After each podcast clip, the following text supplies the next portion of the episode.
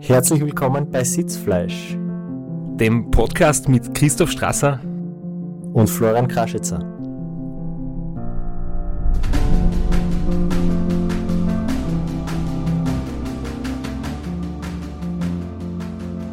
Wo wir heute wieder über Ultracycling reden und uns dazu einen ganz besonderen Gast eingeladen haben, auf dem uns schon echt lang freuen. Genau, und heute unter dem Motto Flo und Christoph allein im Studio. Es ist ein bisschen unheimliche Stimmung da. Und es ist auch gewagt, sage ich mal, von unseren Produzenten uns da allein zu lassen. Uns zwar Experten mit der teuren Technik, aber wir hoffen, wir haben alles richtig gemacht und nehmen jetzt gerade auf und bringen was zusammen, was wir uns dann vor dem anhören können den Record-Knopf haben wir gedruckt und mehr sollte man angeblich nicht machen müssen. Und äh, daneben haben wir den Computer aufgestellt mit der Zoom-Leitung. Aber bevor wir da jetzt auf, auf Start drucken, kurze Frage, Flo, wie geht's dir momentan? Wir haben uns jetzt ja seit Mitte Dezember eigentlich nicht mehr gesehen. Ja, ich habe einen neuen Job und tue außer Arbeiten und Zug fahren eigentlich nichts und komme zu fast nichts mehr nebenbei. Das heißt, Training leidet momentan ein bisschen drunter? Training oder die Beziehung? Ich würde sagen, es, das leidet beides in gleichen Maßen. Bei mir ist momentan ganz okay. Also ich bin wirklich froh, dass wir uns in der Woche zwischen den Lockdowns, das war wirklich nur so eine kurze Lockdown-Unterbrechung, wo alle vor Weihnachten einmal durchgeschnauft haben. Da haben wir eigentlich echt fleißig gearbeitet. Da haben wir sechs Episoden aufgezeichnet. Die letzten beiden vom Racer und Niederösterreich, die beiden mit dem Lex und mit dem David und mit denen haben wir jetzt wenn der Lockdown nicht verlängert worden wäre, hätten wir es übertauchen können. Aber jetzt müssen wir einbeißen und auch umstellen auf Telefongespräche, aber mit einer guten technischen Ausrüstung, dass man hoffentlich im Endergebnis glaubt, dass wir mit dem Robert heute fast in einem Raum sind. Jetzt hast du unseren Gast für heute schon gespoilert. Es ist niemand geringerer als der Robert Müller, Shootingstar am Ultracycling-Himmel heuer aus dem Nichts gekommen und wirklich ordentlich abgeliefert. Zweiter Platz beim Racing Austria, dritter Platz beim Racing Niederösterreich und davor hat er ein Rennen gewonnen in der Unsupported-Wertung, aber das soll er uns jetzt einfach selber erzählen. Wir werden versuchen, jetzt einen Anruf bei ihm zu starten. Gut, vielleicht magst du einfach einmal von dir erzählen, von deiner vielleicht Radsportkarriere, wie bist du zum Radlfahren gekommen? Äh, was hat dich geprägt? Wie, was hast du schon gemacht, Radlfahrmäßig? Vielleicht was hast du sogar schon erreicht? Einfach, dass du kurz einen kleinen Abriss gibst. Ja, also ich habe äh, 99 oder 98 angefangen Rad zu fahren. Nachdem er Jan Ulrich 97 die Tour gewonnen hat, war in Deutschland riesen Radsportbegeisterung ein Radsportboom, das kann man sich heute gar nicht mehr vorstellen. Also Radsport war überall Thema, man hat viele Fahrer gesehen draußen, viele Gleichaltrige auch haben mit mir zusammen angefangen, Rad zu fahren. Also ich war damals so zwölf, 98, ja, so zwölf Jahre. Und dann bin ich auch in einen Radsportverein eingetreten bei mir in der Gegend. Da hat gerade eine neue Gruppe äh, ist da entstanden mit zehn Leuten, alle in meinem Alter. Und dann habe ich 99 angefangen, die ersten Rennen zu fahren mit Lizenz in der U15-Klasse. Also Schüler U15, das ist dann so 13, 14 Jahre. Und seitdem bis jetzt fahre ich durchgängig Rennen jedes Jahr. Und habe am Anfang auch alles Mögliche gemacht. Also ich bin Straßenrennen gefahren, Mountainbike-Marathons, Triathlon, Duathlon, äh, Cross, Bahn, auch Laufwettkämpfe. Also alles, was man mit dem Rad eigentlich machen kann und bin dann ja im, im Bayerischen Radsportverband in den Nachwuchsteams gefahren. Äh, Junioren, dann auch schon Rundfahrten international. Zum Beispiel Oberösterreich-Rundfahrt bin ich mal gefahren in der Juniorenklasse. Oder so ein bisschen in Europa eben Rundfahrten in Kroatien und Tschechien. Und dann später in der U23-Klasse bin ich dann eben auch alles gefahren, was es so gibt. Also in Deutschland Bundesliga, Radbundesliga. Auch Rundfahrten überall du hast ja eigentlich ähm, viele Rundfahrten auch gemacht, die dann irgendwie ziemlich exotisch waren, oder? Also so nicht nur die, die klassischen Rundfahrten, die es bei uns in der Gegend gibt für Elite und für die, ähm, für die obere Kategorie, sondern viel im Ausland und auch in Ausland, im Ausland quasi, wo es wirklich in exotischen Ländern zur Sache geht? Ja, also erst bin ich ja in Europa alles Mögliche gefahren und dann, äh, das hat angefangen 2017, bin ich dann viel in Südostasien gefahren. Also in den drei Jahren eigentlich 2017, 18, 19 bin ich insgesamt 15 Rundfahrten in Südostasien gefahren. Also in, in Indonesien, Malaysia, äh, Vietnam, Laos, Kambodscha, Thailand, Philippinen. Ja, in den Ländern überall. Weil da ist es nochmal was völlig anderes, Radrennen zu fahren, als hier bei uns.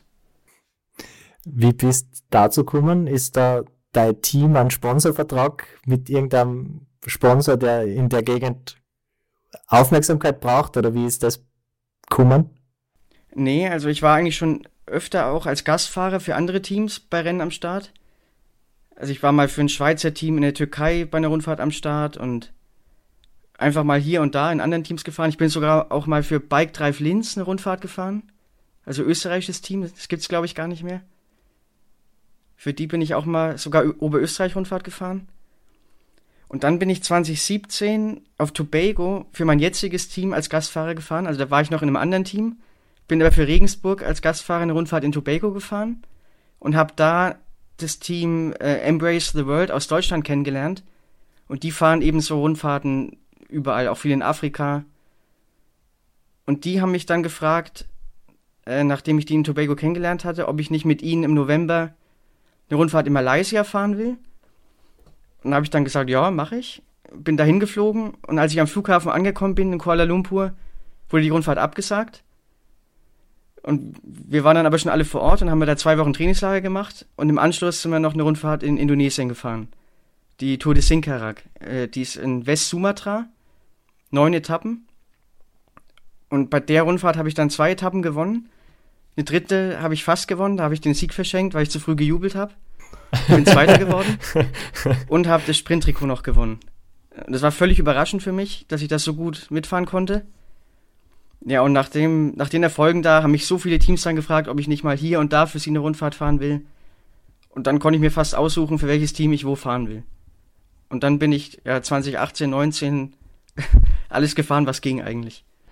Du, aber jetzt äh, wirklich vielleicht eine blöde Frage, aber das ist ja, was der, ich, ich komme wirklich so vom, vom Langstreckenradsport, ich bin jetzt nie solche Rundfahrten gefahren oder, oder auch nicht in Teams.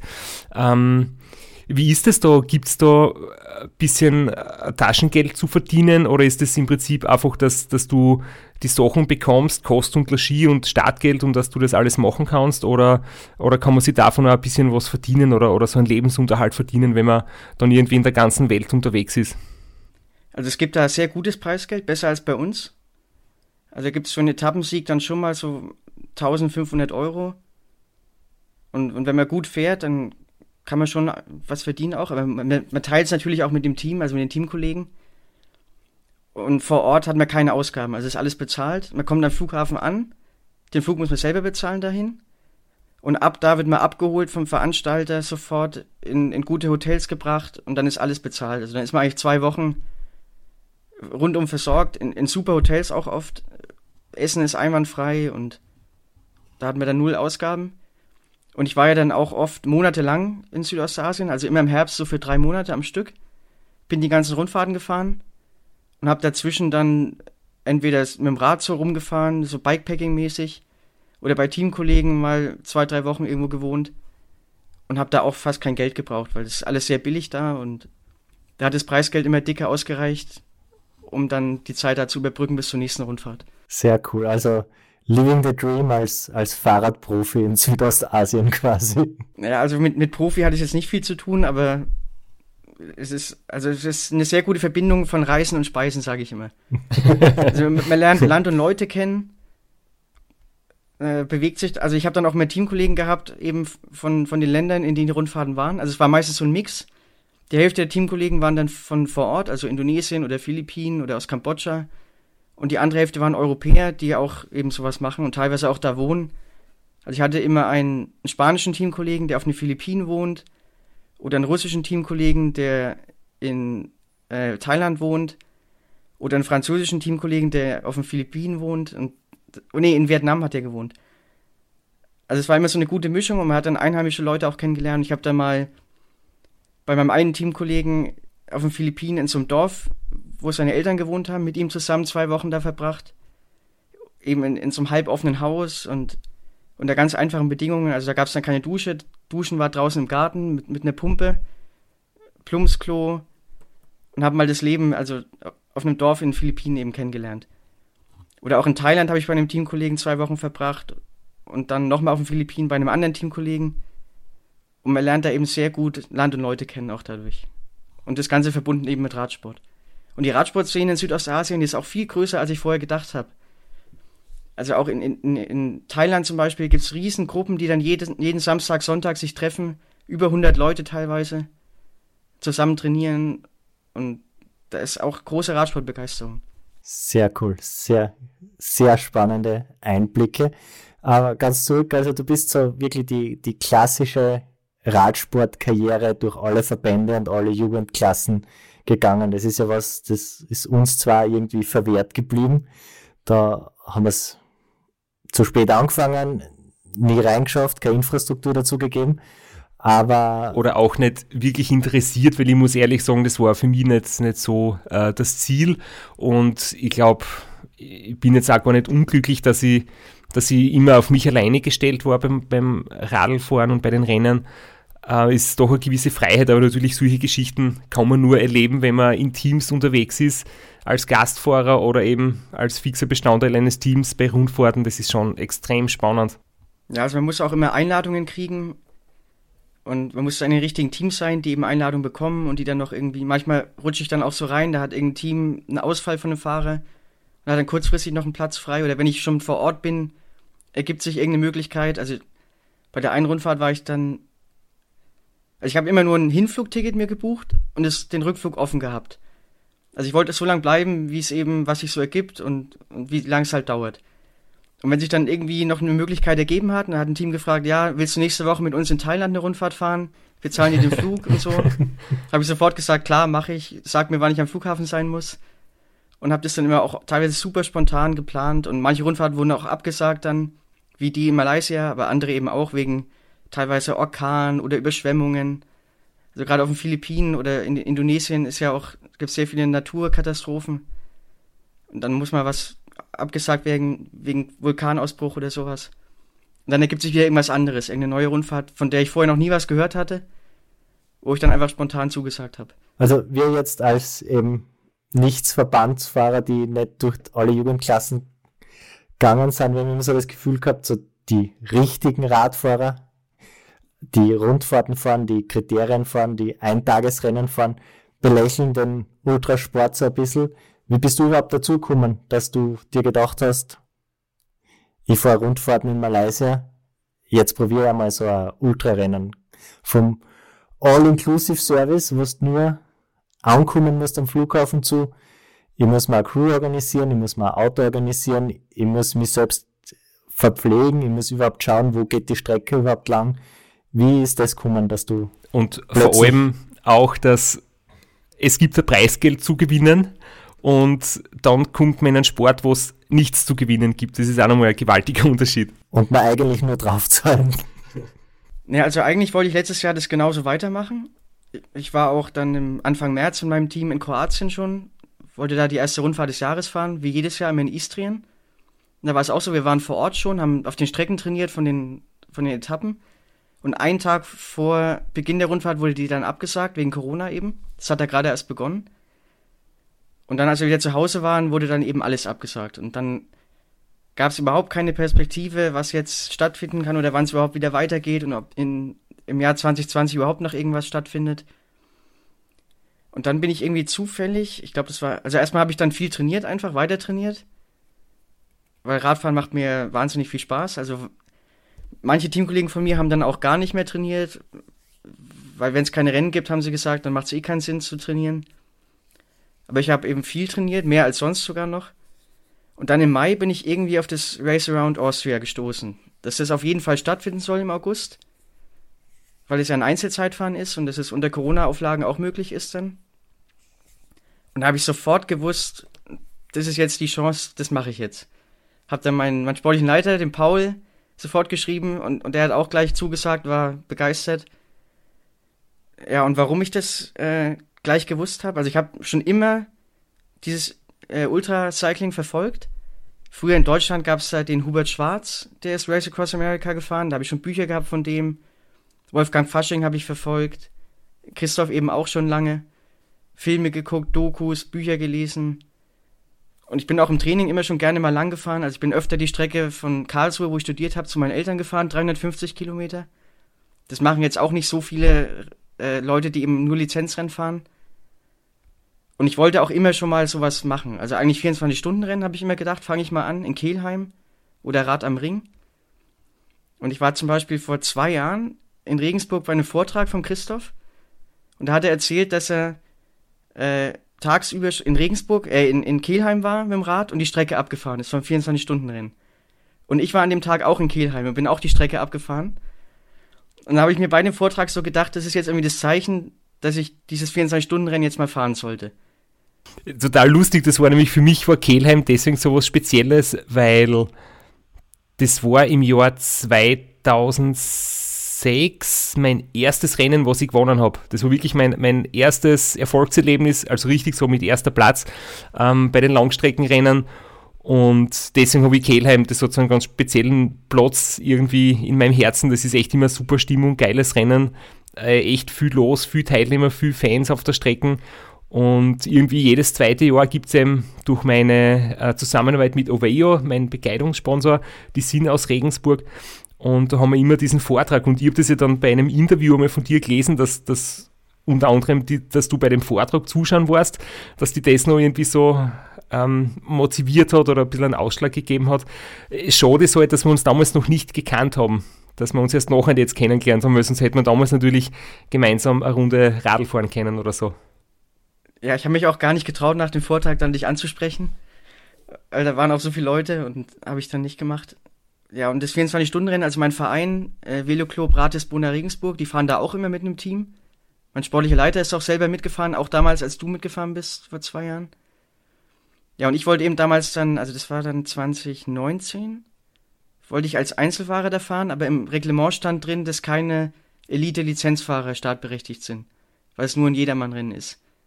Und da war ich schon so ein bisschen enttäuscht, dass ich das jetzt nicht machen kann. Ja, und dann eben, also dann letztes Jahr Race Around Austria war mir dann sofort klar, ich mache das. Und da hat dann auch ein Teamkollege gefragt, ob wir es ein Zweierteam vielleicht machen wollen. Aber für mich war klar, ich mache das nur alleine. Also wenn dann allein. Und als ich das, als ich mich angemeldet habe, bin ich auch noch nie länger als 350 Kilometer am Stück gefahren. Also der Sprung war dann quasi von 350 auf 2200. Und da haben mich auch viele gefragt, wie ich denn überhaupt äh, dazu komme, dass ich mir das zutraue oder dass ich denke, ich kann es überhaupt schaffen. Und ich war mir ja auch nicht so sicher, ob das wirklich hinhaut. Dann habe ich mir gedacht, ich muss wenigstens vorher mal eine Nacht durchfahren, weil ich habe noch nie eine Nacht komplett auf dem Rad verbracht oder überhaupt durchgemacht, weil ich auch nicht so der Partygänger bin. Um einfach mal zu sehen, mit dem Schlafmangel, wie das so ist und was da passiert. Und da habe ich dann entweder gedacht, ich mache es im Training einfach oder ich suche mir irgendein Rennen zur Vorbereitung oder du hättest auch mit Partys beginnen können. Ja, aber die gab es ja dann auch wegen Corona nicht mehr. Ja, stimmt. Und dann bin ich auf das Ultracycling Dolomitica gestoßen. Also das waren 685 Kilometer durch die Dolomiten, irgendwie über 16, 17 Pässe, 17.000 Höhenmeter. Und da habe ich dann gleich gewusst, das ist genau das richtige Rennen, um mal zu testen, ob ich sowas überhaupt schaffe und ob ich eine Nacht gut durchhalten kann. Und das bin ich dann Anfang Juli gefahren zur Vorbereitung. Also im Mai der Entschluss, im Juli das Trainingsrennen und im August dann schon das Race Round Austria. Ja, ich habe da mittlerweile schon ein Auge auf dich geworfen, gell, weil ich habe, das war Anfang Sommer mit dem Michael Nussbaumer, mit dem Rennleiter vom Race Round Austria mal ähm, gesprochen, eben wegen meiner Anmeldung und so weiter. Und dann habe ich mir auch erkundigt, welche Teilnehmer schon irgendwie fix angemeldet sind. Und dann hat er eben gesagt, dass der Ralf die Seviskur aus Luxemburg dabei sein wird, ähm, jetzt, jetzt von den, von den Top-Fahrern.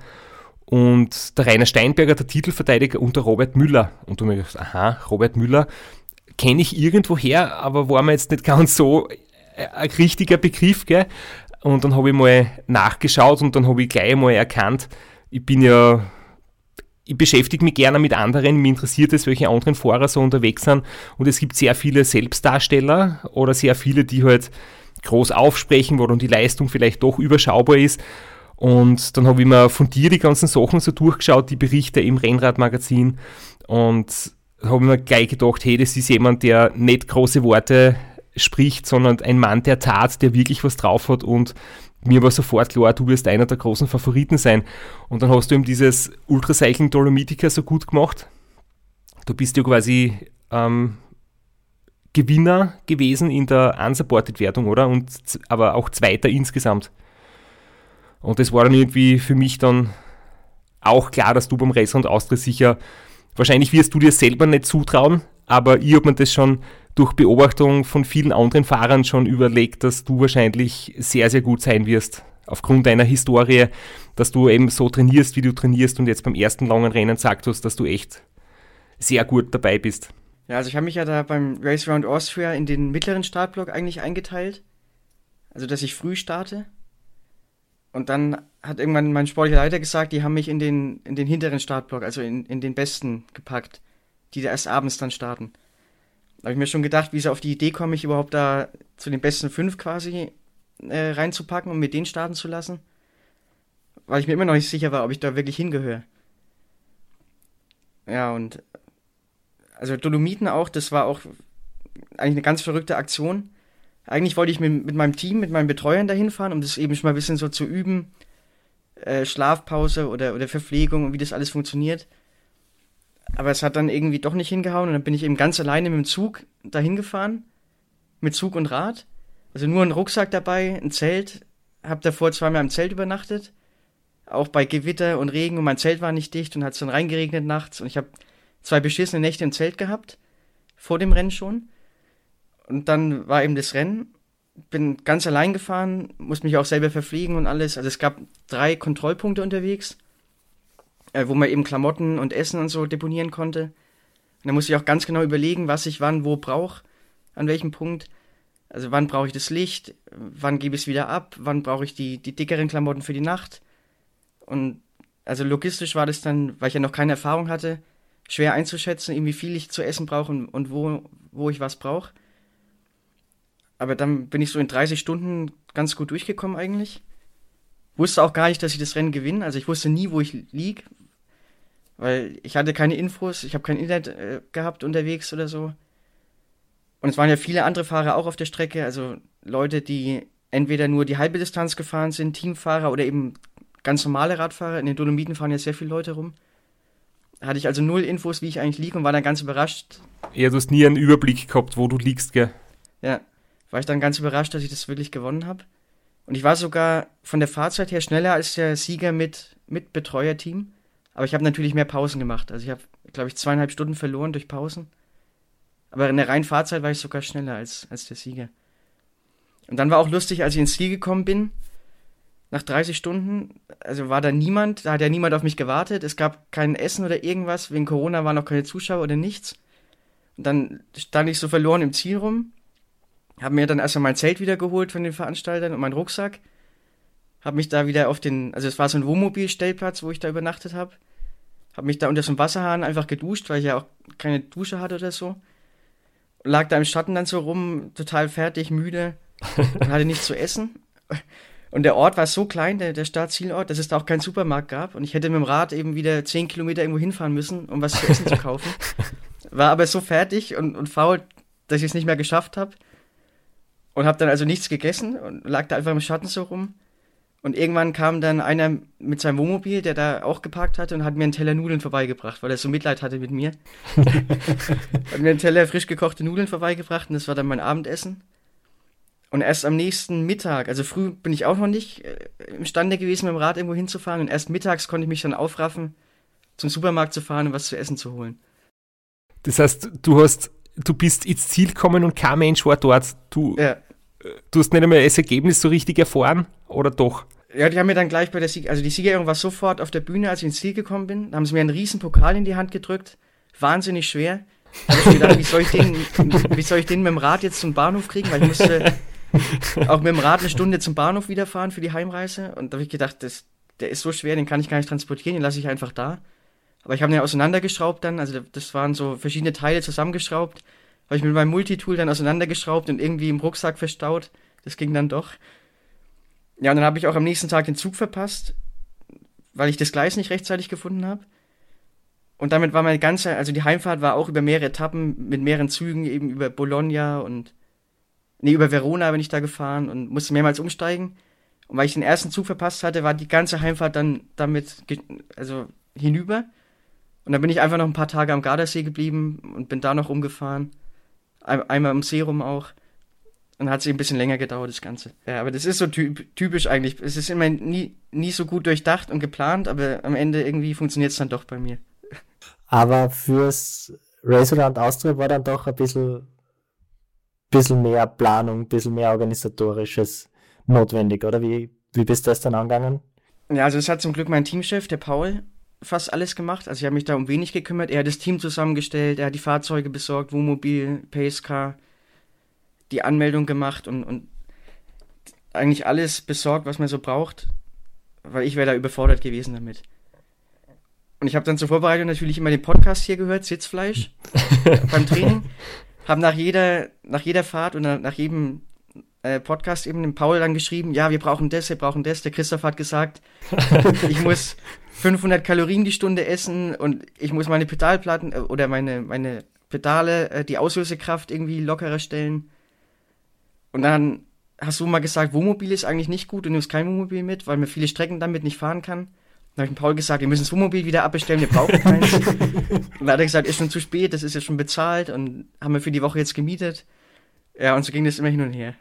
Also der Podcast hat mir da auch enorm geholfen, mich vorzubereiten. Ja, das war ja unter anderem auch eine Motivation des Podcasts, deswegen. Ja, absolut, das, das war von uns schon, äh, ist jetzt eine große Freude, das so zu hören, aber ich muss, ich muss sagen, vielleicht sollten wir uns in Zukunft überlegen, Flo, ob wir nicht ein paar Fake News verbreiten. dass, ja, also dass du hättest da irgendwas erzählen können und ich hätte es wahrscheinlich geglaubt und gemacht. Ja. Und auch mit Weil, den Schlafpausen, ich wusste ja auch nicht, wie lange wir die Schlafpausen machen sollen. Hast du gesagt, 20 Minuten Powernaps und lieber öfter schlafen als einmal länger.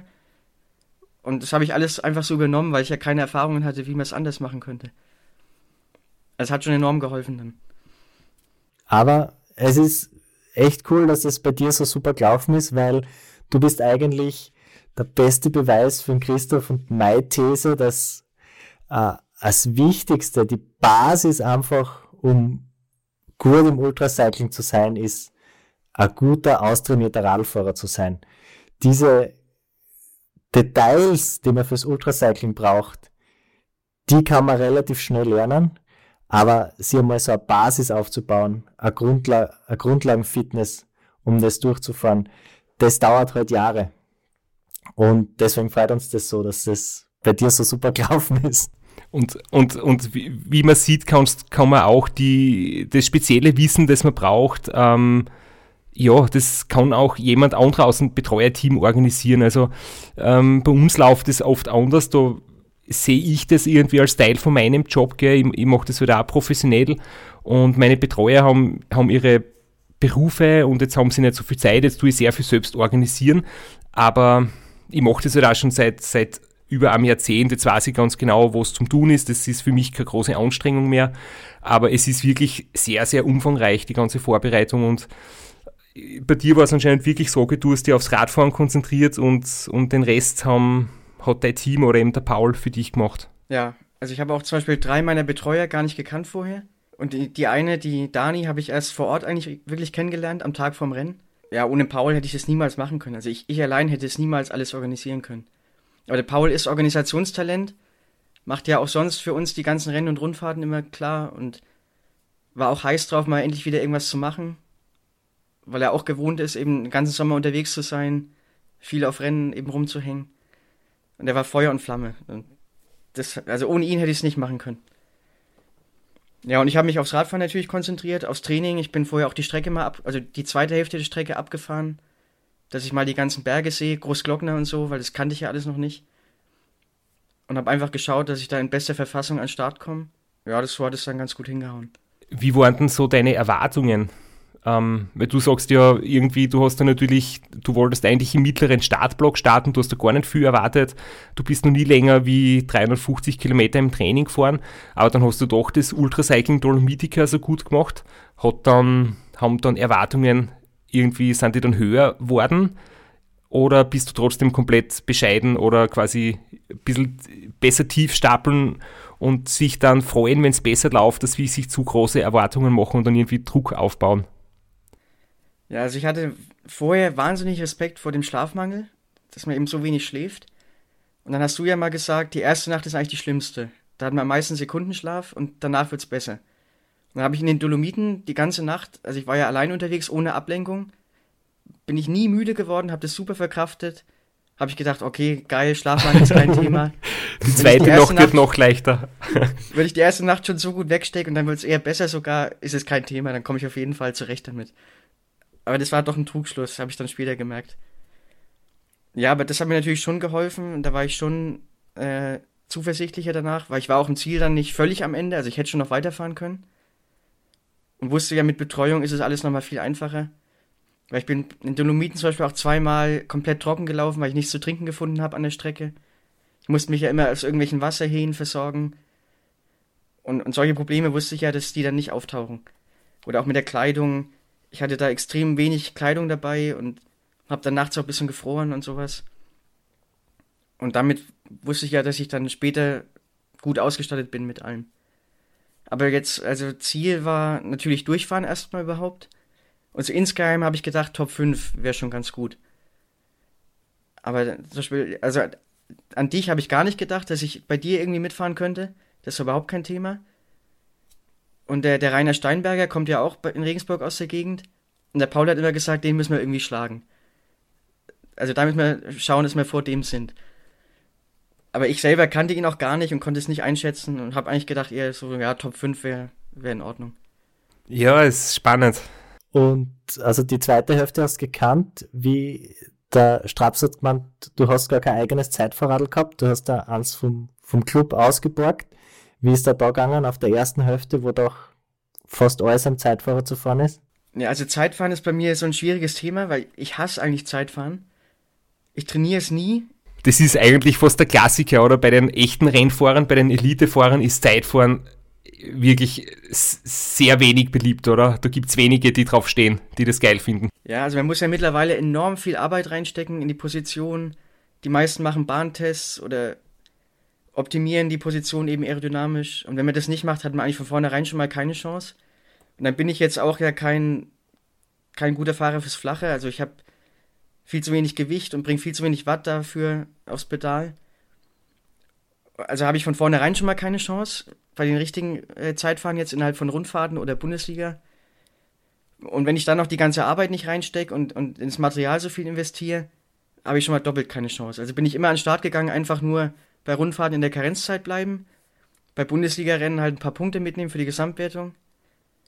Und sonst hat mich das nie interessiert. Und ein eigenes Rad hatte ich nicht, immer vom Team eins ausgeborgt, Pi mal Daumen eingestellt, also einfach Grundregel Nummer eins, immer Lenker so tief wie es geht. Ich hatte da so minus 45 Grad Vorbau, den immer draufgebaut und dann so tief wie es geht und einfach nach Pi mal Daumen geschaut, dass es halt aerodynamisch aussieht vielleicht und habe mir das Zeitverrat dann von dem, von dem Teamkollegen abgeholt, bin mit dem Zug zu dem gefahren, habe mir das bei ihm abgeholt, bin mit dem Rad wieder heimgefahren und habe dann vor Race Around Austria auch, ich weiß nicht, vier, fünf Mal drauf trainiert vielleicht. Und habe mir auch gedacht, wenn ich die Position irgendwann nicht mehr fahren kann, wegen Rückenschmerzen oder so, dann fahre ich halt nur noch mit dem Straßenrad und lasse das Zeitfahrrad dann im Auto. Ja, aber mit so einer Einstellung ist ja das wirklich kaum möglich, oder? Dass du dort länger wie ein, zwei Stunden drauf sitzt, weil ich mache da zum Beispiel schon jetzt nicht einen gewaltig großen Unterschied, aber so ein, zwei Zentimeter höher ist, ist der Vorbau schon beim Race Across America zum Beispiel als bei, beim normalen Zeitfahren. Und die komplett gleiche Position von einem Straßenzeitfahren auf ein Langstreckenrennen übertragen, ist ja eigentlich echt brutal. Und du hast die nach, nach zwei, drei Stunden kannst du nicht mehr sitzen, oder? Ja, also bei mir, also Sitzprobleme habe ich eigentlich nie also habe ich bis vor Race Around Austria noch nie gehabt. Und Rückenschmerzen eigentlich sind auch nicht so das Thema. Deswegen habe ich gedacht, das wird schon irgendwie gehen. Und ich bin auch die Strecke von von zu Hause nach Regensburg mal 180 Kilometer mit dem Zeitfahrrad gefahren. Das ging auch ganz gut. Und deswegen habe ich gedacht, irgendwie würde es schon funktionieren. Ja, und, und im Rennen dann, also ich weiß gar nicht, wie oft ich gewechselt habe, aber ich bin ja am Anfang schon relativ viel mit dem Zeitfahrrad gefahren und das ging auch. Also von der Position war es jetzt nicht das Problem. Nur irgendwann konnte ich dann kaum mehr die Position halten wegen meinem Magenproblem, weil mein Bauch so aufgebläht war. Und ich bin dann immer mit den Knien so an den aufgeblähten Bauch gestoßen. Und das war eigentlich das Hauptproblem dann irgendwann. Ja, und, und ganz am Schluss habe ich einfach auch, weil das Zeitfahrrad auch irgendwie schwer und träge war im Handling so, habe ich einfach keinen Bock mehr drauf gehabt. Da habe ich dann irgendwann gesagt, so, ich fahre es jetzt nicht mehr fertig aus. Nur noch Straßenrad. Ja, hast du, hast du das auch generell so erlebt, dass das Handling vom Radl, also die Kontrolle übers Rad immer schwieriger wird. Äh, also zum Beispiel jetzt freihändig fahren, sie, sie unterwegs eine Jacke anziehen. Ähm, das geht bei mir nach, nach drei Tagen nicht mehr. Also da bin ich dann schon so unsicher und da habe ich viel mehr Angst davor, dass ich einen Sturz habe. Ähm, da bleibe ich lieber stehen und, und habe 30 Sekunden verloren, als wie ich mache das unterwegs, während das am ersten Tag zum Beispiel ohne Probleme geht. Sie eine Regenjacke anziehen uh, unterwegs. Ja, also auf dem Zweitfahrrad habe ich auch immer angehalten, um irgendwas zu machen, um, um mich umzuziehen oder so, weil das, ich hatte auch so ein Drei-Speichen-Vorderrad, was auch relativ windanfällig ist. Und dann generell mit dem tiefen Lenker und dem Vorbau, der so stark nach unten geht, ist es irgendwie die Lenkung auch so indirekt und komisch. Und dadurch, dass ich es ja nicht so wirklich gewohnt war, war das Handling schon gewöhnungsbedürftig. Und auch mit dem Schalten, ich hatte Elektroschaltung drauf und hatte acht Knöpfe zum Schalten, also zwei vorne am Auflieger äh, nee, vier Knöpfe vorne am Auflieger und vier an den, am Basebar. Haben mich auch ständig verschalten, weil ich irgendwann mit diesen acht Knöpfen nicht mehr zurechtgekommen bin, welcher jetzt wohin schaltet und so. Und deswegen habe ich dann irgendwann auf das Rad einfach keinen Bock mehr gehabt. Ja. Ich meine, Zeitvorrat ist sowieso, das habe ich mir sowieso abgewöhnt überhaupt jemals freihändig damit zu fahren. Das ist einfach wirklich gefährlich. Und wenn du, wenn du schaust, der Chris Froome zum Beispiel hat einen extrem schweren Sturz gehabt, auch mit dem Zeitfahrrad. Also sogar bei Profis im Training ist das echt riskant. Aber ich würde eher gemeint, dass du auch mit einem normalen Rennrad gegen Ende hin vielleicht äh, weniger Kontrolle hast über das Bike, wie normalerweise zu Beginn. Ja, auf jeden Fall. Also da konnte ich auch auf dem Rad dann nichts mehr machen, umziehen oder so. Und auch die Klamotten sind ja so eng geworden mittlerweile. Also ich habe sehr gute Klamotten von Castelli bekommen, aber da kann man eine Jacke oder einen Langarmtrikot auf dem Rad unmöglich anziehen, weil man die Hand nicht durch die Ärmel durchbekommt, weil das alles super eng und aero ist. Und dann muss ich jedes Mal anhalten. Das hat mich irgendwann auch so genervt, dann immer anhalten zu müssen, um irgendwas an oder auszuziehen. Weil das, ja, das geht mittlerweile eigentlich gar nicht mehr. Zu, und an dieser Stelle, wir haben es uns eigentlich ein bisschen später notiert, wo wir über das Wetter reden wollten, gell, weil es hat ja dann gegen Ende hin echtes Wetter von, von Hitze auf Dauerregen umgeschlagen. Ähm, wir haben einen Einspieler, du hast auf Facebook so ein lustiges Video gepostet, wo du gerade äh, dich mit deinen äh, engen Ärmlingen und der engen Bekleidung irgendwie ärgerst, ähm, rausgesucht und das spielen wir jetzt kurz ein. An- oder auszuziehen, du musst jedes Mal anhalten. Was ist mit der nochmal?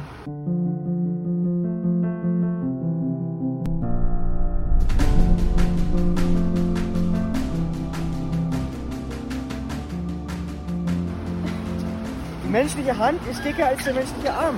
Das muss ja da durch. Mensch, Axel, das ist Robert sein größtes Problem nach 1800 Kilometern. Das geht doch nicht. Jedes Mal anhalten zum Ausziehen.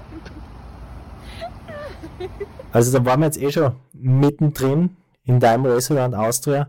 Wie war es dann, also der krasseste Unterschied zwischen wie hast du es da vorgestellt und wie war es dann tatsächlich? Was war da für die der Punkt, wo du gedacht hast, das ist so total anders, als ich mir das vorgestellt habe? Also erstmal fand ich äh, das Tempo am Anfang schon ziemlich hoch. Also ich habe mich da schon gewundert. Also als, als du vorbeigekommen bist und mich überholt hast, ah, das war mir komplett egal, weil ich wusste, du bist eh kein, also niemand, auf den ich jetzt achte. Du bist eh in einer anderen Liga unterwegs. Aber als mich dann auch der, der Rainer Steinberger und der Ralf überholt haben, habe ich dann schon versucht, so ein bisschen mitzufahren. Es war ein so welliges Gelände. Und habe ich gemerkt, die, die machen einen Druck und haben da ein Tempo drauf. Und dann habe ich gedacht, das kann ich niemals halten. Oder wenn ich das jetzt mitfahre, dieses Tempo, Das war so circa nach, nach drei, vier, fünf Stunden, oder, wo man dann über die Donau ähm, fährt und dann ins Mühlviertel, wo dann die Höhenmeter eigentlich recht, ja, genau. recht anstrengend werden, ja, in der Nacht, in da der ersten auch Nacht. schon, auch schon starke Magenprobleme, weil die haben auch schon so nach drei, vier Stunden angefangen. Und musste öfter auch anhalten, weil ich eben Durchfall hatte. Und habe ich mir gedacht, dieses Tempo, das, das gibt's ja gar nicht. Wie wollen die das durchhalten? Entweder die fahren jetzt beide zu schnell und überpacen, aber andererseits habe ich mir gedacht, der eine ist Vorjahressieger, der andere ist der 24-Stunden-Weltrekordhalter. Die werden schon wissen, was sie da machen. Und anscheinend muss man so schnell fahren. Aber da war ich schon ein bisschen schockiert, wie hart oder wie schnell da wirklich gefahren wird. Aber habe dann für mich auch gewusst, es macht keinen Sinn, das irgendwie mitzugehen und habe die dann fahren lassen und bin lieber mein eigenes Tempo gefahren, damit ich wirklich nicht überpace und das Rennen auch durchstehen kann. Und gerade noch mit den Problemen, die ich hatte, wo es mir eh nicht so gut ging. Ja, aber also das war das erste Mal, wo ich ein bisschen schockiert war über das Tempo.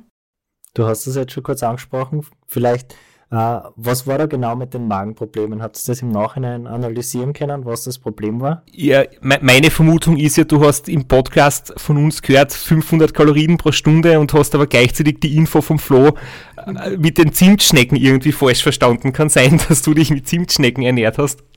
Nee, das nicht. Also ich habe mir natürlich vorher überlegt, wie ich das mit der Ernährung mache. Und ich weiß ja, du ernährst dich nur flüssig. Und habe dann mal geschaut, was es kostet, diese Flüssignahrung. Hab mir so ausgerechnet, was es dann kosten würde. Ist ja nicht ganz günstig auch. Und wir hatten vom Team, weil wir ja keine Rennen fahren konnten, noch wahnsinnig viel Riegel und Gels übrig. Also kistenweise Riegel und Gels. Und die esse ich ja bei den normalen Rennen auch. Und habe die auch in den Dolomiten mich damit ernährt. Also ganz normal Powerbar und was es da alles gibt. Und haben mir gedacht, naja, das wird schon vom Magen her funktionieren. Also ich hatte mehr Angst davor, dass ich zu wenig Energie aufnehme, als dass ich irgendwie Magenprobleme bekomme. Und diese 500 Kalorien habe ich irgendwie gedacht, die müssen auf jeden Fall rein, egal was ist. Und habe meinem Team auch gesagt, ihr müsst ein Auge drauf haben und es irgendwie mitrechnen, wie viel Riegel und Gels ich esse, damit, es, damit ich da 500 Kalorien reinbekomme. Jede Stunde. Ja, und es hat aber schon nach ei- einigen Stunden dann, hat es angefangen eben, dass ich so aufgebläht war und dass mir schlecht geworden ist. Und dann habe ich auch relativ schnell Durchfall bekommen. Habe dann erst gedacht, das ist jetzt eine einmalige Sache und das geht dann schon wieder. Aber ich musste dann bis Kilometer 600, glaube ich, schon zehnmal anhalten, in die Büsche gehen, weil es einfach für den Magen zu viel war. Also es, ich bin ja auch leichter als du, fast 20 Kilo leichter, glaube ich. Und da sind 500 Kalorien einfach zu viel. Und, und die, diese ganze, weiß nicht, Fruchtzucker und Säure, was da drin ist, das verträgt der Magen halt dann doch nicht. Und auch die Belastung habe ich, habe ich mir ja auch, ich habe gedacht, bei geringerer Belastung ist es nicht so kritisch, dass der Magen das vielleicht nicht verträgt, wie wenn ich jetzt in einem Rennen mit sehr hoher Belastung fahre. Aber es war ja doch schon, die Intensität war ja doch schon relativ hoch am Anfang. Und dann noch die Hitze dazu. Ja, es ist sicher so, dass, dass die Kalorienaufnahme, das ist irgendwie das, das Optimum mit den 500, aber es sind äh, 350 bis 400 sind auch schon okay irgendwie, weil ein kleines Defizit ist ja vollkommen okay. Du hast ja die Fettverbrennung und so und du hast weniger Körpergewicht, weniger absolute Leistung, verbrauchst natürlich ja weniger wie ich mit, mit meinen irgendwie 78, 79 Kilo. Und ja, ich merke das bei mir selbst, Riegel und Gels sind zum Trainieren ganz gut für ein paar Stunden lange Ausfahrten, aber ich habe das einmal gemerkt bei 24-Stunden-Rennen früher, dass ich damit halt echt spätestens bei der Hälfte des Rennens dann Magenprobleme kriege. Und das ist halt bei der Flüssignahrung anders. Ja, und der Fehler war auch, also ich habe mir ja für nichts eigentlich einen Plan gemacht. Ich habe mir keinen Plan gemacht über die Schlafpausen oder, oder irgend- irgendwas anderes. Der einzige Plan, den ich hatte, war die Ernährung, dass ich diese 500 Kalorien pro Stunde eben aufnehme.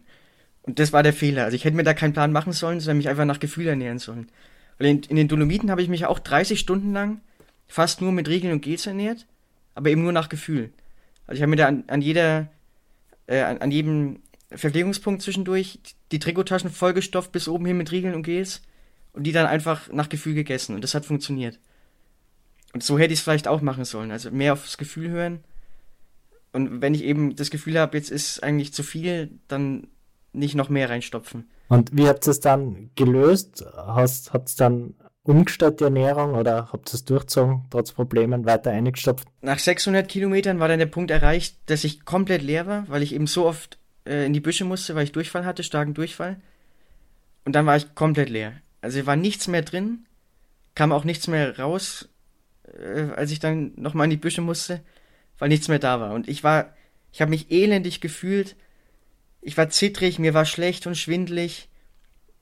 Und das war da, da war so eine, das habt ihr auch im Podcast besprochen, so eine komische Umleitung, wo man nicht wusste, wie man jetzt fahren soll, wo der Christoph mal kurz ins Auto gegangen ist, glaube ich. Ja, das Da war dann kurz vor der Donaubrücke, also gerade was extrem flach war, wo man von Niederösterreich ins Burgenland kommt, ja. Also so ungefähr nach 600 Kilometern war das. Ja, genau. Und mitten am, mitten am Tag und extrem heiß warst du Ja, derzeit, genau. gell? Ja. Und dann war ich eben auch stark dehydriert durch den Durchfall und lag dann, musste dann bei dieser Umleitung schon mal eine halbe Stunde Pause machen, wo ich einfach nur apathisch im, im Auto lag, im Schatten. Dann habe ich mich aufgerafft, bin weitergefahren, aber kurz danach war ich wieder so leer und, und so fertig, dass ich nochmal Pause machen musste. Dann lag ich da im Schatten von so Heuballen bei so einem Feld, war eben zittrig, schwindelig, schlecht und konnte nichts mehr aufnehmen. Und habe ich gedacht, ja, das war's jetzt. Also wie soll ich jetzt weiterfahren, wenn ich keine Energie mehr aufnehmen kann, wenn alles wieder rauskommt? Also ich, ich war auch kurz davor, dass ich mich übergeben muss. Zum Glück ist es nicht passiert, aber ich hatte immer das Gefühl, gleich muss ich mich übergeben. Und da dachte ich wirklich, das, das war's jetzt einfach, es ist vorbei. Weil ich kann ja nicht weiter Leistung bringen und fahren, wenn ich nichts mehr aufnehmen kann. Und da habe ich mich dann gefragt, als ich da so lag im Schatten, apathisch, ist das jetzt wirklich der Punkt, wo es einfach nicht mehr weitergeht? Oder geht es vielleicht doch noch irgendwie weiter? Und dann hat mich meine Betreuerin, die Dani, die ist Krankenschwester, hat mich untersucht und hat dann gesagt, ja, das ist wahrscheinlich ein leichter Sonnenstich und eben Dehydrierung, aber es ist nichts Ernstes, also ich bin nicht krank oder so. Und dann habe ich gedacht, naja, nach einer halben Stunde habe ich mich dann aufgerafft, bin halt doch nochmal aufs Rad gestiegen, obwohl ich eigentlich dachte, es macht überhaupt keinen Sinn mehr. Und ich, ich schaffe auch die Karenzzeiten. Es gab ja zwischendurch immer wieder äh, Karenzzeiten, die man schaffen muss, um im Rennen zu bleiben. Da habe ich mir auch gedacht, die werde ich jetzt nicht mehr schaffen, weil ich so langsam bin. Und wenn ich nichts mehr aufnehmen kann, kriege ich sowieso bald einen Hungerast in zwei Stunden. Und dann kippe ich einfach vom Rad und es ist Feierabend. Und also in dem Moment war das Rennen vom, vom Kopf her was gelaufen, habe ich gedacht, das war's jetzt einfach. Ich habe jetzt den Fehler mit der Ernährung gemacht und das kann ich nicht mehr gut machen. Weil ich wusste auch vorher, dass wir natürlich Fehler machen als unerfahrene Crew. Ich habe immer gehofft, dass nicht der eine Fehler dabei ist, der mich aus dem Rennen rausschmeißt. Und in dem Moment dachte ich aber jetzt, das war der Fehler. Ja, aber da habe ich dann gesagt, also ich esse jetzt keine Riegel und Gels mehr. Ich trinke nur noch Maltodextrin-Pulver in der Flasche und esse Bananen, Milchbrötchen, Nudelsuppe habe ich dann auch mal gegessen und versucht es über mehr normalere Nahrung mich zu ernähren. Und das hat dann erstaunlicherweise funktioniert. Und ich habe mich dann so langsam Stunde für Stunde wieder aufgepäppelt und dann kam ja die kühlere Nacht auch. Und du hast, glaube ich, schon auch ein bisschen ähm, profitiert davon, oder dass du, dass du diesen mörderischen Einbruch gehabt gehabt hast in einem Gelände, wo es wo es recht einfach zum Fahren geht. Das heißt, du kannst einmal eher flach, locker einrollen wieder, dass du einen Rhythmus findest, bevor es danach wirklich ins, ins heftige Terrain geht. Wenn da so ein Einbruch in, in, in, den, in den Alpen passiert, in den steilsten Anstiegen, ist wahrscheinlich echt bitter. Ja, also ich konnte dann erstmal im Flachen weiterrollen. Da muss man auf so einem Radweg auch fahren dann, wo das Auto so parallel auf der Straße nebenher fahren konnte. Da bin ich dann mit 20 km/h da so rumgerollt. Und meine Betreuer haben mich natürlich motiviert und haben gesagt, das kriegen wir schon wieder hin, wir peppeln dich wieder auf, das geht schon und so. Und dann bis dann irgendwann in der Mitte der Nacht kam dann so ein längerer Anstieg. Also der erste Länge oder wirklich lange Anstieg des Rennens, wie ich es glaube ich noch weiß. Ich weiß aber nicht mehr, welcher Anstieg das war. Wo es länger hochging, auch mal mit steileren Stücken. Das müsste fast der Geschriebenstein gewesen sein. Ähm, ja, sein. Im Burgenland, also bevor man dann noch zur Weinstraße kommt. Und da ging es dann zum Glück wieder so weit, dass ich da vernünftig hochfahren konnte. Die Ernährungsumstellung und ab da habe ich mich dann eben auch, da haben wir dann Nudeln gekocht und ich habe viel Milchbrötchen gegessen und Bananen und Laugenbrezeln und sowas. Und nur noch wenig Riegel und Gels. Und das hat dann funktioniert. Also der Durchfall hat zwar angehalten bis zur Mitte des Rennens. Also ich weiß noch, an der 1000 Kilometer Marke musste ich nochmal absteigen. Da habe ich auch den Ralf dann schon im Visier gehabt und habe dann wieder Zeit verloren dadurch. Und so ab der Mitte war das Thema Durchfall dann durch, nachdem ich ungefähr 20 Mal in den Büschen war. Und habe mich auch mal in die Brennnesseln gesetzt zwischendurch. und und habe da auch enorm viel Zeit eben verloren. Ich, ich weiß nicht, ob, ob du es eh gehört hast, aber wir haben ja, wie der Flo und ich übers Restaurant Austritt die Episoden aufgenommen haben, ähm, ich war das einzige Mal überhaupt groß am Klo, gell, auf der Silvretta, also nach ähm, 1600 Kilometer oder sowas ein einziges Mal und du hast 20 Mal ins, ins Gebüsch müssen. Das ist halt ein gewaltiger Unterschied. Ähm, er, erstens natürlich von der Energie her, vom, vom Wohlbefinden her und, und einfach die, du dehydrierst, du bist extrem schlecht drauf, du hast keine Nährstoffe in dir.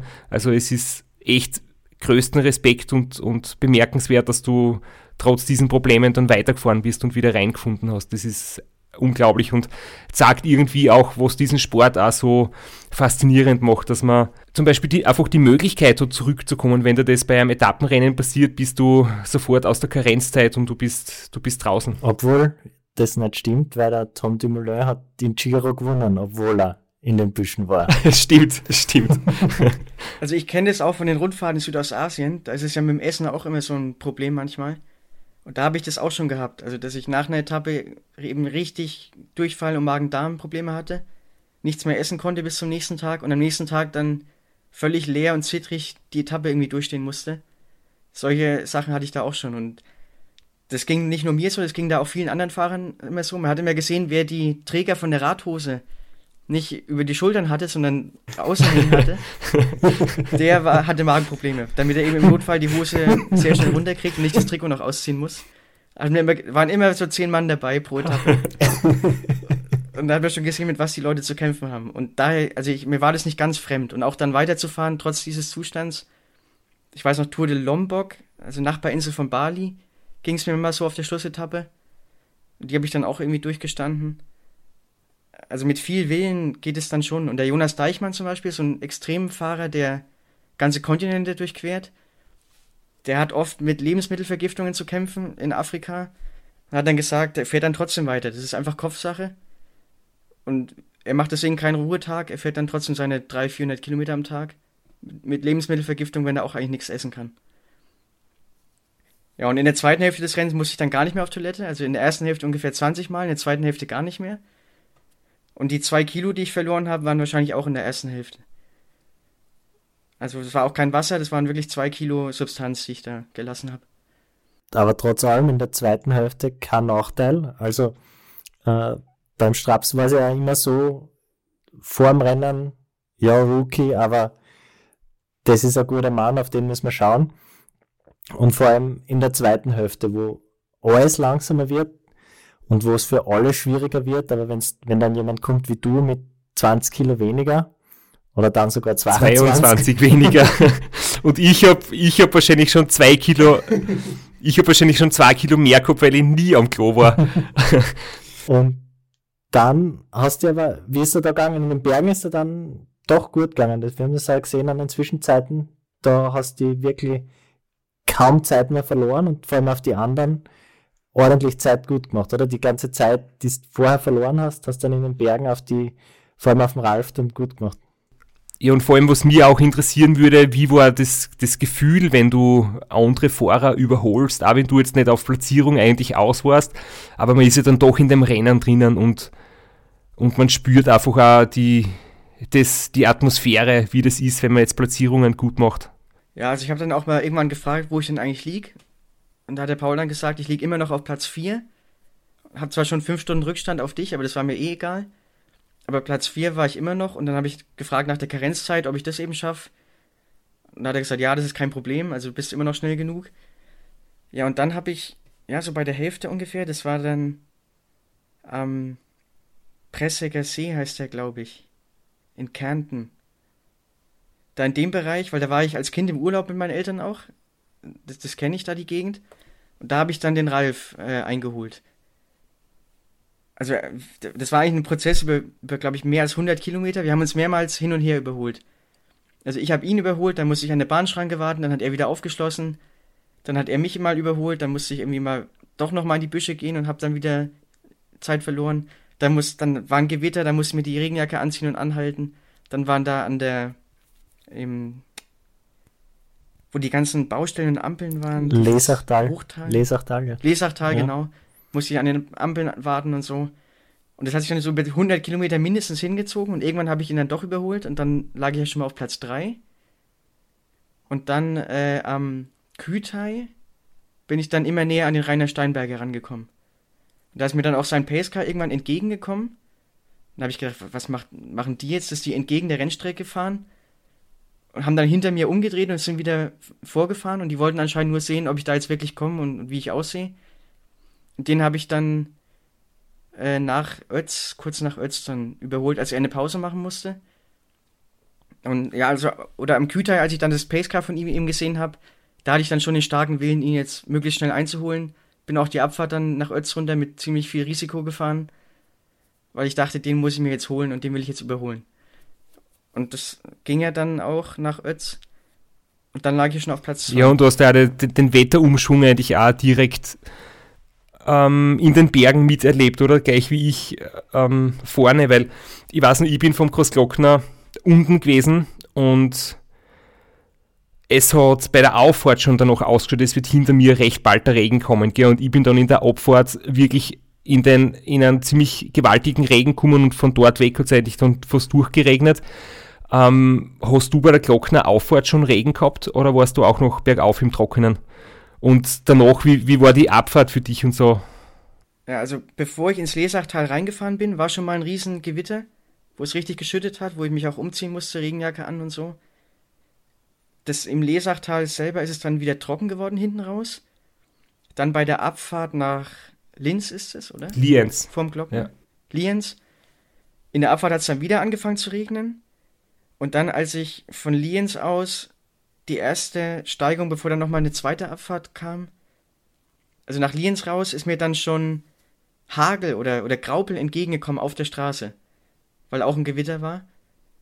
Und dann hat es ja in der Auffahrt zum Glockner schon vor Heiligen Blut angefangen zu regnen. Ich habe Blitze zucken sehen und dann ist es auch nach Heiligen Blut ist es dann relativ schnell dunkel geworden. Und dann hat's auch, war auch Wind und ja, und als ich oben am Glockner ankam, hat es total geschüttet, sieben Grad. Habe mich dann im Tunnel komplett in Plastik und Neopren eingepackt, von Kopf bis Fuß. Alles angezogen, weil ich ja wusste, ich muss jetzt da die 1700, 1800 Höhenmeter im kompletten Dauerregen runterfahren. In der Nacht. Das war eigentlich vorher so meine Horrorvorstellung weil ich das in der Doku gesehen hatte, dass es schon mal so war. Und dann habe ich mir gedacht, das ist ja das Schlimmste, was passieren kann eigentlich, wenn man da im Dauerregen in der Nacht bei Kälte diese Abfahrt runterfahren muss. Und genau so ist es dann gekommen. Dafür hast gleich die richtige Race Around Austria Experience gekriegt. Also volles Programm, Regen, kalt und in der Nacht auch noch.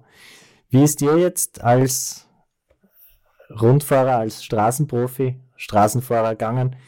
Äh, die, diese Abfahrten mit Pacecar, hast, hast, hast du ein Licht am Radl gehabt? Habt ihr ein Licht am Pacecar gehabt? Hast du da Avi dein Tempo fahren können oder hast du aufs Auto warten müssen? Habt ihr einen guten Autofahrer gehabt, der hinten dran bleiben hat können und dir den Weg aus, ausleuchten?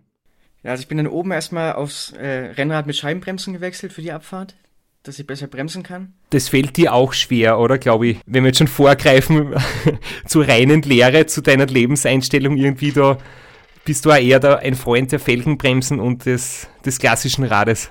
Ja, auf jeden Fall. Aber bei sowas machen Scheibenbremsen natürlich dann schon Sinn. Und ich war auch dann in der Abfahrt froh, dass ich die hatte. Ja, und dann, also der Paul, mein sportlicher Leiter, ist es ja gewöhnt, im Rennen sehr schnell hinterher zu fahren. Die fahren ja teilweise in der Autokolonne bei den Rundfahrten ihr eigenes Rennen hinten. Und, und fahren da auch sehr kriminell. Also wenn man da mal mitfährt, da wird einem Angst und Bang. Und ich hatte natürlich Licht am Rad und am Auto hatten wir die normalen Scheinwerfer, also wir hatten keine Zusatzscheinwerfer oder so.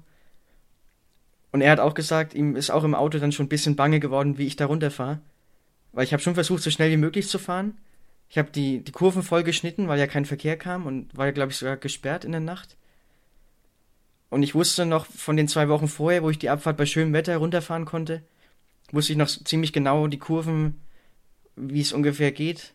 Und habe es dann, also für die Verhältnisse doch relativ krachen lassen, sage ich mal also das steckt bei mir so drin irgendwie in Abfahrten.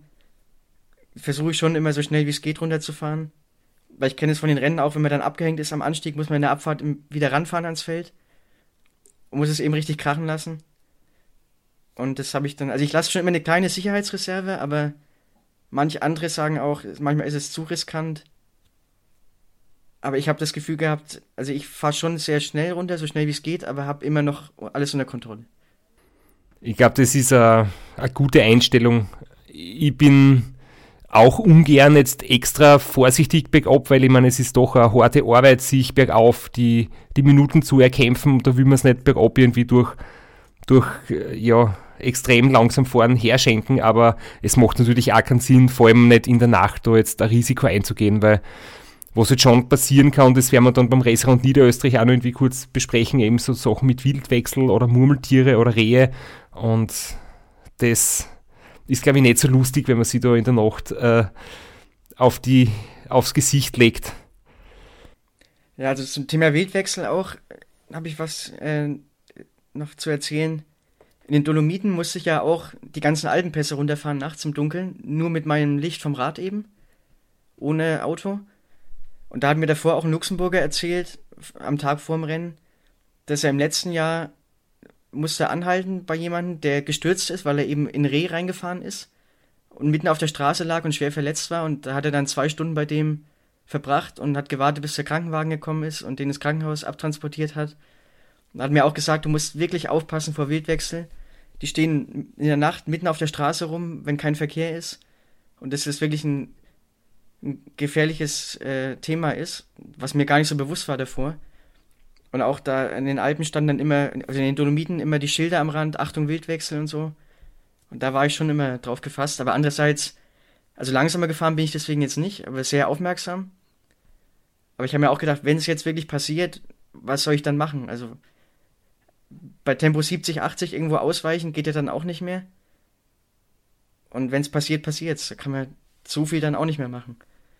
Und wenn man dann nur den, den kleinen Lichtkegel hat von der Radlampe, sieht man jetzt auch nicht rechts und links wirklich, ob da was steht oder so und bei der Geschwindigkeit.